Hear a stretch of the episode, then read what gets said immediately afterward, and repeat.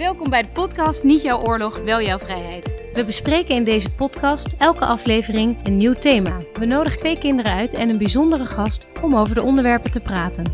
Naast de gesprekken met de gasten luisteren we ook naar een verhaal uit de Tweede Wereldoorlog. Op deze manier hopen we meer te weten te komen over hoe we onze vrijheid zo goed mogelijk kunnen beschermen. Ik ben Merel En ik ben Justin. en vandaag praten wij over moed vanuit de Oranje Kazerne in Schaarsbergen. En tafel Kira uit de tweede klas en eh, Jelle. Welkom jongens. Hallo. Hallo. En het verhaal dat we gaan horen, dat wordt verteld door een speciale gast. Hi, ik ben Wendy en ik kom uit Curaçao en ik vertel jullie het verhaal van George Maduro. En vandaag hebben we te gast Martin Wijnen. En Martin is een Nederlands luitenant-generaal van de Koninklijke Landmacht. Momenteel is hij commandant landstrijdkrachten. Ja, dat, dat klopt. En ik hoor je aarzeling. Want wat je zegt, ja, dat is een woord dat je niet zo vaak hoort. Maar ik ben de eindbaas van de landmacht. Helpt dat? Jongens, Martin is gewoon een eindbaas. Wist jij, Justin, dat George Maduro, waar het verhaal van Mandy zo over gaat, degene is waar Maduro dan naar vernoemd is? Nee, dat wist ik eigenlijk helemaal niet. Ja, ik dacht ik wil gewoon de mini-Erasmusbrug zien. Toch weer wat geleerd. En eh, vandaag praten we dus over moed. En meer wanneer ben jij dan moedig of wanneer niet? Ja, ik denk altijd dat ik heel moedig ben, totdat er dan ineens een muis door de kamer heen loopt. Dan eh, vrees ik dat ik toch altijd bovenop de tafel sta. Ah, Ja. Eh, Martin, eh, jij bent vast als militair niet zo bang voor muizen. Nee, nee. Nee. Muizen, daar ben ik niet bang voor. Wa- Waarom voel je je niet moedig bij een muis? Is omdat je bang bent voor muis. Dat is rationeel, is daar helemaal geen reden voor, maar dat voelt wel zo. Eh, en iedereen heeft zo zijn grens. Eh, Dat hebben militairen ook, dat heb ik ook. Vandaar dat we dat ook trainen. Wij trainen moed, waarin je jezelf moet overwinnen. Ja, laat ik een voorbeeld geven. De klimwand en de hoogte. Hoogtes, daar kun, je, daar je bang voor zijn, want dat is natuurlijk gedrag. Want van een hoogte kun je, kun je afvallen en dat is meestal niet goed. Zo kennen wij de sprong naar het leftouwtje. En je moet een sprong van ongeveer 2,5 meter naar een heel klein touwtje. En als dat niet goed gaat, je laat hem glippen. Je zit je altijd met een zekering zit je vast. Dus een touw houdt je tegen na 10 meter in de val. En ik mis het leftouwtje. En ik kwam er onderaan. En de eerste wat de instructeur zei, hup, naar boven, nog een keer. En de tweede sprong, dat heeft even geduurd voordat mijn benen deden wat ik wilde dat ze gingen doen. Maar hoe hoog was dat? 40 meter. dus angst geeft je de kans om dapper te zijn. Dat is leuk en aardig, Justin. Maar wat staat er dan in het woordenboek? Moed is de bereidheid de confrontatie met lichamelijke pijn, tegenslag, levensbedreiging, onzekerheid, angst en intimidatie aan te gaan en te doorstaan. Kira, zou jij kunnen zeggen wanneer jij je moedig voelt of wanneer je dapper bent? Nou, ik had vroeger altijd een meisje bij mij op de basisschool, een bazig meisje. En ze had altijd heel veel eh, invloed over iedereen. Eh, en niemand durfde er iets van te zeggen. Maar ja, het was nooit echt leuk. Dus ik heb gewoon een keer gezegd dat ik het eigenlijk niet zo leuk vind hoe zij deed tegen andere mensen. En dat is heel mooi wat je zegt. Hè? De persoon verandert niet, maar wel de situatie. En hoe is dat dan afgelopen? Ik heb gewoon prima contact met haar. Het is een aardige meid en ja, ik vind haar helemaal oké. Op dat moment is het ook gewoon goed om iemand aan te spreken. Ja, en was je toen bang voor haar reactie? Mm, ik was wel bang dat ze boos op me werd of dat, dat, dat er een ruzie zou komen. Maar ja, dat, eh, ja het- soms moet je gewoon eh, wel iets van, eh, ervan zeggen. Ja, en gebeurde dat, die ruzie? Eh, ja, we kregen wel een soort van ruzie, maar ja, op een gegeven moment heeft dat zichzelf ook wel weer opgelost. Ondanks dat je bang was voor de ruzie, heb je het wel gedaan. Kijk, volgens mij noemen we dat nou moed. Volgens mij ook. Jelle, wanneer was jij moedig? Nou, mijn opa is pas overleden en op de begrafenis moest ik een stukje voorlezen. En nou, dat vond ik eh, best moeilijk om te doen. Ik wilde toch wel mijn emoties laten zien, maar ik wilde het ook wel verbergen, want je moet dat stukje tekst dan zeggen. Ja, en dan vind je het ook belangrijk dat je dat op een goede manier overbrengt. Ja. Ik vind het echt ontzettend dapper dat je het uiteindelijk wel gedaan hebt. Weet je nog dat moment, vlak voordat je dan aan de beurt bent, hoe je het toen voelde? Ik was eh, heel zenuwachtig en het gewoon een beetje het gevoel alsof iedereen naar me zo, zo meteen ging kijken. En ja, eigenlijk gewoon heel erg zenuwachtig. Ze hebben daar ook wel een eh, spreekwoord voor, hè? het moedzakje in de schoenen. Ja. Maar jij hebt het uiteindelijk wel gedaan. Ja, want ik was zo hecht met mijn opa dat ik het gewoon echt wel wilde doen. Je vond het het gewoon waard om het te doen en toonde daarvoor moed. En hoe, eh, hoe liep dat af? Nou, er kwam wel een traantje bij, maar dat hoort er ook wel bij. En de mensen om je heen, hoe reageerden die erop? Eh, na afloop zeiden ze allemaal mooi stukje, goed gezegd. En eh, ze waren allemaal heel tevreden op mij. Wilskracht. Dus dat gaf je eigenlijk wel goed gevoel meteen. Mandy woont sinds een jaar in Nederland. En wij zijn heel blij dat zij ons in deze aflevering het verhaal van George Maduro wil vertellen. Volkomen onverwacht valt in 1940 Duitsland Nederland binnen. Den Haag komt onder vuur te liggen en wordt gebombardeerd. Dit is het verhaal van George Maduro, een op Curaçao geboren student die zich als militair in mei 1940 heldhaftig weert tegen het Duitse leger. Al in de eerste oorlogsdagen onderscheidt George zich door uitzonderlijk moedig optreden. Hij krijgt een moeilijke taak.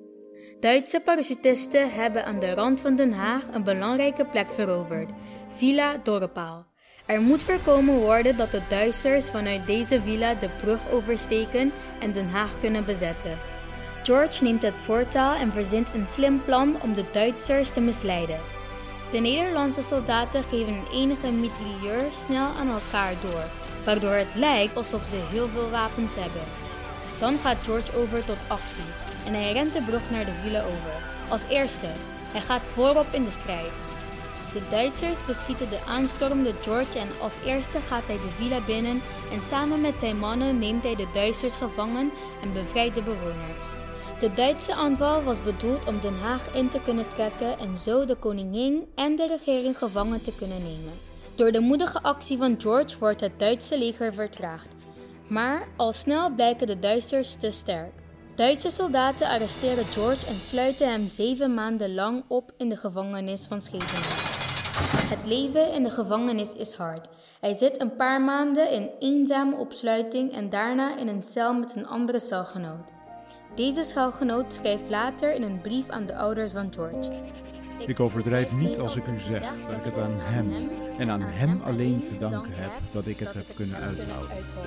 Altijd weer hielp hij mij wanneer ik de moed totaal verloren had.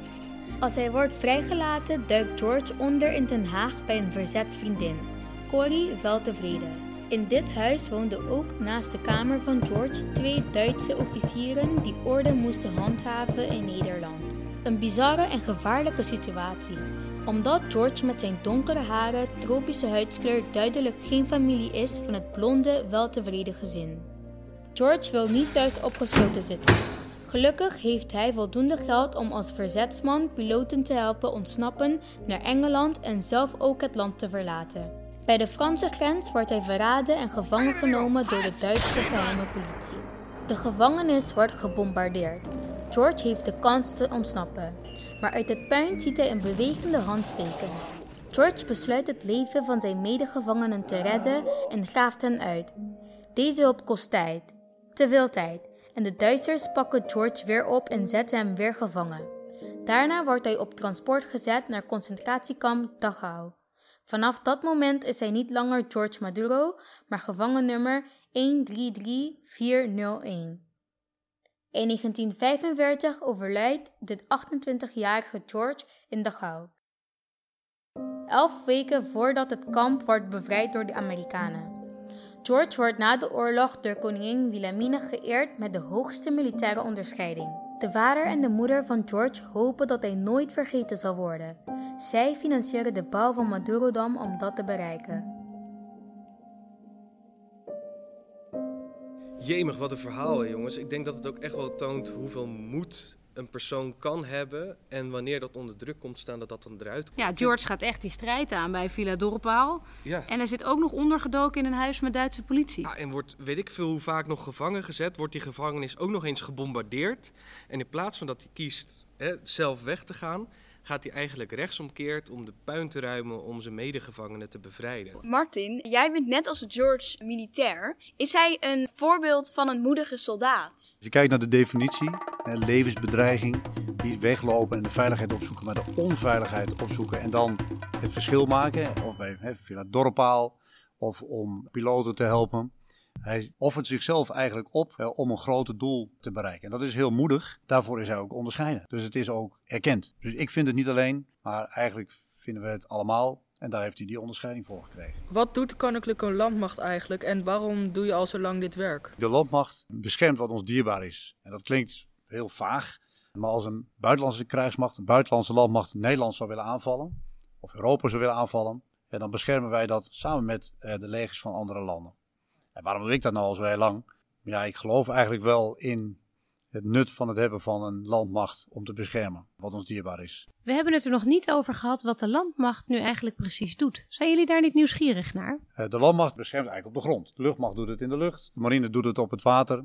En zorgt dat alle aanvallen op, op Nederland, op de vrije westerse wereld, zeggen we dan, hè, al die landen die een beetje zeg maar, net als op Nederland lijken, eh, om die vrij te houden. Is het niet moeilijk om altijd maar moedig te zijn als het soms ook zo gevaarlijk is? U heeft ook kinderen en een vrouw. Is dat soms niet eng? Om een vrouw en kinderen te hebben. je moet eh, niet alleen moedig zijn en je loopt ergens blind in. Ja, dat, is, dat kan ook moedig zijn, maar je moet het ook een beetje wel overwogen doen. Eh, je moet ook wel zorgen dat je eh, niet zomaar het gevaar opzoekt. Dat is roekeloos. Dat is iets anders dan moedig. En het feit dat je een gezin hebt thuis, eh, helpt je wel om nog een keer na te denken om heel verstandig moedig te zijn. Er is een, eh, een Griekse filosoof, Aristoteles, en die beschrijft moed als de twee uitersten tussen roekeloos zijn en laf. Ja, en wat Martin net zei, hè, de landmacht is er eigenlijk om te beschermen wat dierbaar is. Dat hij juist een vrouw en kinderen heeft, betekent dat hij wat heeft om te beschermen natuurlijk. Doe je het dan ook juist daarvoor? Ik geloof enorm in vrijheid en stabiliteit. Dat dat nodig is om een land goed te kunnen ontwikkelen. Hè. Dat kinderen naar school kunnen gaan. eh, Dat je in vrijheid kunt zijn wie je bent. Dat je kunt doen wat je wilt. Dat het het waarde is om je daarvoor in te zetten. En heel lang was dat in allerlei buitenlandse missiegebieden. En soms is het ook wat dichterbij. Zoals we gezien hebben met Rusland en de Oekraïne. Heb jij een voorbeeld waar het moeilijk was om moedig te zijn? De allereerste keer dat ik, want ik heb natuurlijk heel veel getraind, ik ben opgeleid, we hebben allerlei oefeningen gedaan. En de allereerste keer dat ik eh, daadwerkelijk met gevaar werd geconfronteerd was in Cambodja. Daar was ik het leider van een team wat mijnen ruimde, landmijnen ruimde. Wij kregen een melding dat er een eh, heli, een helikopter, eh, ergens terecht was gekomen waar niemand meer bij was. En ik mocht als eerste controleren of die helikopter geboobitrapt was. Dat is de eerste keer dat er echt een beroep op je wordt gedaan. Dat het niet meer een oefensituatie is. Dat iedereen afhankelijk is van jou en je werk. Nou, dat is mijn eerste keer dat ik dacht, dit is nu om het echtje.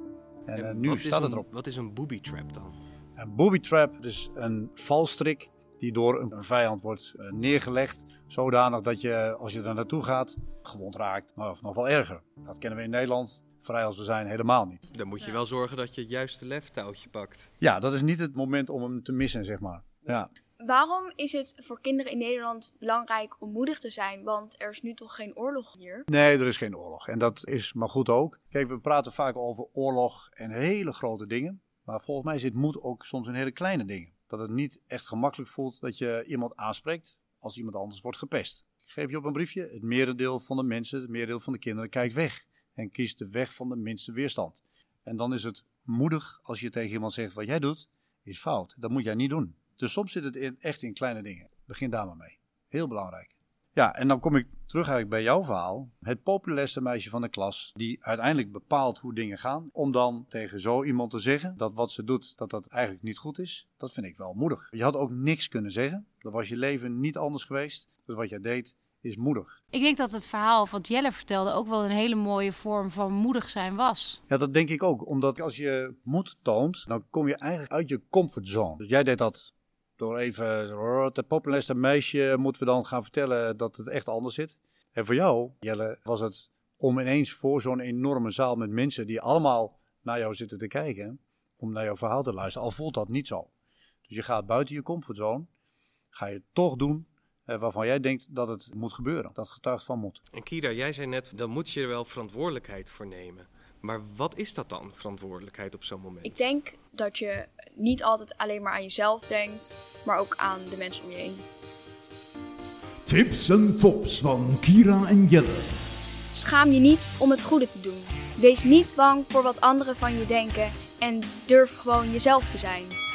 Doe wat je kunt en durf andere mensen te vertrouwen. Wees niet bang, overwin je angst en ga in je kracht staan, dan ben je al moedig. Durf het voor andere mensen op te nemen, ook als je vrienden het er niet mee eens zijn. durf voor andere mensen op te nemen tegen de stroom in. Dus zelfs als de hele groep zegt dat je mee moet gaan, hè, als je zelf vindt dat het niet goed voelt, ga dan niet mee met de groep, maar durf het tegengeluid te laten horen. Wat jij voelt dat juist is, toch? De- je hoeft niet eerst een boek met de bedoelingen te lezen. Dat weet je wel, dat voel je. Zoals je ook voelt en weet als er in een groep iets gebeurt wat niet oké is, kun je meegaan hè, met de groep 13 in een dozijn. Of je kunt zeggen, jongens, hier houdt het echt op. Dat vergt durf waar Jelle het over had, waar Kira het ook over had. Hè. Wees dan niet bang en ga wat doen. Moed is een werkwoord. Dat gaat over handelen en niet afwachten. Je ongemak overwinnen en niet voor het gemak gaan. Dat gaat over actief worden en niet gelaten zijn en maar meegaan. Dat is moed. En dat is heel groot, maar het begint echt met heel klein. Het begint echt met heel klein en dat kunnen we allemaal doen. Uh, hoe uh, groot of klein we ook zijn. Volgens mij hebben we hier aan tafel gezeten met een hele hoop moedige mensen. Jelle, dankjewel dat je zo moedig jouw verhaal op willen vertellen. Want het is nogal wat om zo uh, op de radio of in een podcast te vertellen uh, wanneer je iets moeilijk vond. Kira, jij bedankt voor je jonge wijsheid. En dan hebben we natuurlijk een echte militair. Ja, die de elke dag die moed laat zien. En daar zijn we allemaal hartstikke dankbaar voor. In de volgende aflevering praten we met niemand minder dan Mees Kees over medemenselijkheid. Ben jij er ook weer bij?